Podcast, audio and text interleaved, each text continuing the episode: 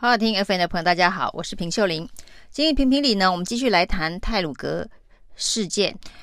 那民党立委陈欧珀呢，今天在立法院有一个临时提案呢、这个临时提案呢，是提到呢这次的泰鲁格悲剧非常的惨烈哦，五十条人命的牺牲。他建议呢，未来要在这一个事故的附近的特殊适当地点呢，成立一个纪念碑或者是一个安全纪念馆。那这个安全纪念馆呢，以后呢，就是要让台铁员工进行危机处理训练的一个场所。那这个提议，当然大家觉得在此时此刻提出哦，是显得相当的荒谬。当你台铁都还没有找出到底要如何能够维持整个铁道安全的具体方法，所谓的改革根本还没有成功，甚至说根本还没有开始的同时哦，倒是要先。发包工程，建起纪念碑或是纪念馆了。网络上面当然也有一些网友嘲讽哦，民党过去执政的时候说呢，要谦卑、谦卑再谦卑哦。现在呢，难道因为不断的发生灾难，也是要谦卑、谦卑再谦卑哦？那这个碑是纪念碑的碑哦。那其实这段期间以来呢，台湾常常发生重大灾难的时候，网络上就会发起天佑台湾、为台湾祈福。的相关的行动，感觉好像只要大家喊喊口号“天佑台湾”，就能够度过所有的劫难了。那政府也非常喜欢用口号治国，最常挂在嘴边的就是“有政府，请放心哦”。不管遇到什么事，反正我们有政府，就请放心哦。天也会佑台湾呢。那很喜欢讲的是“我 OK，你先来哦”。这个“我 OK”，感觉好像就把所有的这一个。可能发生的状况呢，通通都演示过去哦。那然后就开始发起了这个祈福、送暖、送爱、为谁谁谁加油等等这样子的一个正能量、美好社会的氛围，不断的催化。但是呢，这种口号治国、这种华丽的包装，真的抵得过灾难来临时的考验吗？这次的泰鲁格事故的悲剧哦。五十条人命，五十条亡魂哦。如果它只是一个单一事件的话，大家可能还不会这么的震撼呢。因为就在短短的两年多前，才刚刚发生普悠玛的出轨事件，那个代价是十八条人命哦。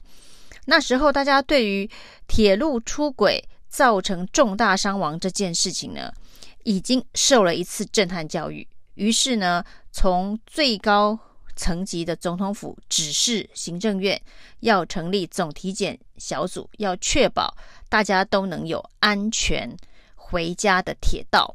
特别是对花东人来讲哦，才刚刚经历过普悠玛的伤痛，两年多后又在面对泰鲁格，几乎是一模一样复制的悲剧。那民党政府可能以为呢，用口号的包装，华丽的包装。正能量的宣誓，有政府请放心的口号，决心改革到底的口号就可以过关了。那有的时候可以侥幸过了关，那有的时候呢就得付出惨痛的代价。像这次的泰鲁格事故就是。那有了普悠玛两年多，又有了泰鲁格。普悠玛当时呢也设了一个纪念公园。但是呢，这个纪念公园后来当然因为命名的争议，并没有真正的开幕剪彩。但是这样子的一个做法，现在陈优珀又提到，那泰鲁格也要来一个同样概念的纪念碑哦。那普悠玛已经证明盖纪念公园没有办法保证安全了，那泰鲁阁又来了一个纪念碑，这个故事情节重复的上演哦，能对台湾的铁道安全有什么帮助吗？那我们可以看到呢，安全两个字真的是需要苦干实干，贯彻一些困难的改革才能够得到的。安全两个字是不会凭空而来，不会因为盖了一个纪念碑就能够得到安全哦。那不会每一次运气都那么好，所以我们到底该要怎么样子彻底去改革台湾的铁道安全哦？这才是此时此刻。应该要痛定思痛，认真去思考的。那不管是铁道安全是如此哦，我们的防疫也是如此哦。我们的缺水缺电问题也是如此哦。这些攸关人民的食衣住行，每天日常生活的柴米油盐酱醋茶，都是非常非常复杂的系统运作才能够畅行无阻，而不是靠口号就能够让所有的事情都自动的完成哦。那我们可以看到呢，陈欧珀的这个泰鲁格纪念碑提出来之后，大家一片哗然的原因就是这样，因为普悠玛的纪念公园并没有让台湾的铁道更安全。那显然，泰鲁格的纪念碑也没有办法达成这样子的一个目的哦。那回到这个防疫哦，防疫这件事情也是哦。过去一整年呢，我们当然都在不管大内宣、大外宣，都在宣传台湾的防疫非常非常的成功哦。的确，上半场台湾的防疫绝对是数一数二，全世界成功的。但是到了下半场啊，现在看起来简直是越来越荒腔走板了。那下半场当然打的是疫苗战哦。那我们到现在为止啊，我们疫苗的采购到底未来的步骤、未来的节奏是什么？那当大家都在大规模的施打疫苗，可能也在考虑这个边境开放、解封的相关时程的时候，我们手上的筹码到底是什么？那现在呢？卫福部啊，居然是以开这个泰鲁格号的募款账号为他重要的工作之一哦。现在的下午的记者会呢，开始不是在关心台湾多少人打了疫苗，台湾的这一个群体免疫什么时候会这个形成？台湾到底什么时候才有可能边境解封哦？这个步骤一、步骤二、步骤三在什么地方哦？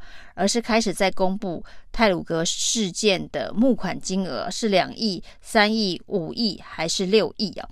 那对于这样子的一个莫名其妙的记者会哦。那大家还是要问哦，那防疫下半场我们到底准备好了没？到时候难道又能只靠天佑台湾吗？而天到底会不会在这件事情上面佑台湾呢？以目前台湾手上所拿到疫苗来看呢，这个只有一种疫苗叫做 AZ 疫苗。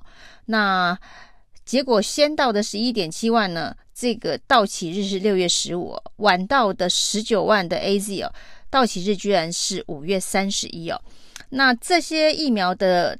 期限这么的紧迫，而台湾呢，目前因为这个 AZ 疫苗的争议呢，施打的意愿非常低哦。到目前为止啊，我们拿到了三十万剂的 AZ 疫苗，但是呢，施打的比例还不到百分之七哦。那大家施打的意愿很低，现在呢，只好寄出说有疫苗价这样子的一个。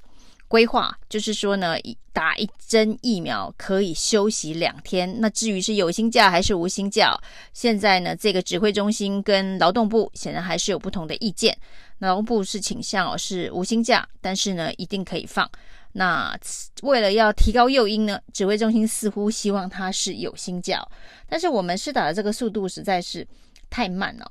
那这个进度落后令人担忧之外，当然是 AZ 疫苗现在连欧盟的 EMA 都认证说它应该是跟血栓有某种关联性啊，所以应该列为是这种罕见的血栓是打 AZ 疫苗的副作用之一啊。那这样子的一个发现跟认证哦，当然会让打 AZ 疫苗的这个意愿降低哦。其实像很多国家都开始在调整。这个 AZ 疫苗的施打年龄限制哦，很多国家是以五十五岁以下的标准，或是六十岁以下的标准，特别是女性哦，建议不要施打。那甚至在这个英国本身哦，这个 AZ 疫苗的呃牛津大学的所在的英国的本身呢，对于呢这个三十岁以下的这个年轻人呢，十九到三十岁的年轻人都建议是要打 AZ 以外的疫苗。当英国自己都有这样的建议之后呢，台湾到底要不要对这样的疫苗做出一些施打的年龄调整跟限制哦？今天最新的决定似乎是说，我们并不要做这样子的一个限制，因为呢，打疫苗还是利大于弊哦。那这两件事情当然是没有冲突的。那我们不做年龄限制，最有可能的是，因为我们也没有其他的选项。那英国是说呢，这个三十到这个十九岁的不要打 AZ 疫苗，打其他疫苗。重点是我们的手上没有其他疫苗，所以一旦我们做了这样子的一个限制呢，其实就是限制了某些族群，至少此时此刻是没有疫苗可以打的。那对于整个这个所谓的疫苗施打的对象，恐怕会造成混乱。另外呢，也有可能会让施打的已经够低的施打意愿呢更低了。那不能够动摇军心的状态之下，恐怕又是要赌一把哦。就是说呢，当 A 英国自己都已经做了年龄的调整，结果我们居然说不用调整哦，这当然是连张尚淳都觉得应该要讨论有关于调整跟限制哦。因为既然欧盟都做出了这样子一个可能有关联性风险的这一个判断，那。在台湾呢，我们似乎就是常常用掩耳盗铃的方式告诉大家没问题，有政府，请放心哦。那政府说不用调整，就不用调整哦。那也以为做个纪念碑就能够改善铁道的安全哦。这基本上是同样的心态哦，以为我们自己不做这个调整，就不会让疫苗施打的意愿继续降低哦。那难道大家都没有看到这些欧盟来的资讯吗？那这个王世坚非常喜欢送给柯文哲一句话，叫做“公家一本机哦，奏家一腾起哦”，就是说说的天花乱坠哦，但真的遇到了实战，却没有办法把这个成绩拿出来哦。感觉现在民进党的执政风格也是很接近哦，“公家一本机哦”，非常的会内宣外宣哦。那做不一腾起哦，真正需要考验，不管是铁道的安全。不管是这个疫苗的这个施打，那就露馅了。那如果民进党这个执政风格再这样子下去的话，难保不再出大乱子。谢谢收听，请继续关注好好听 FM，并分享给您的好朋友。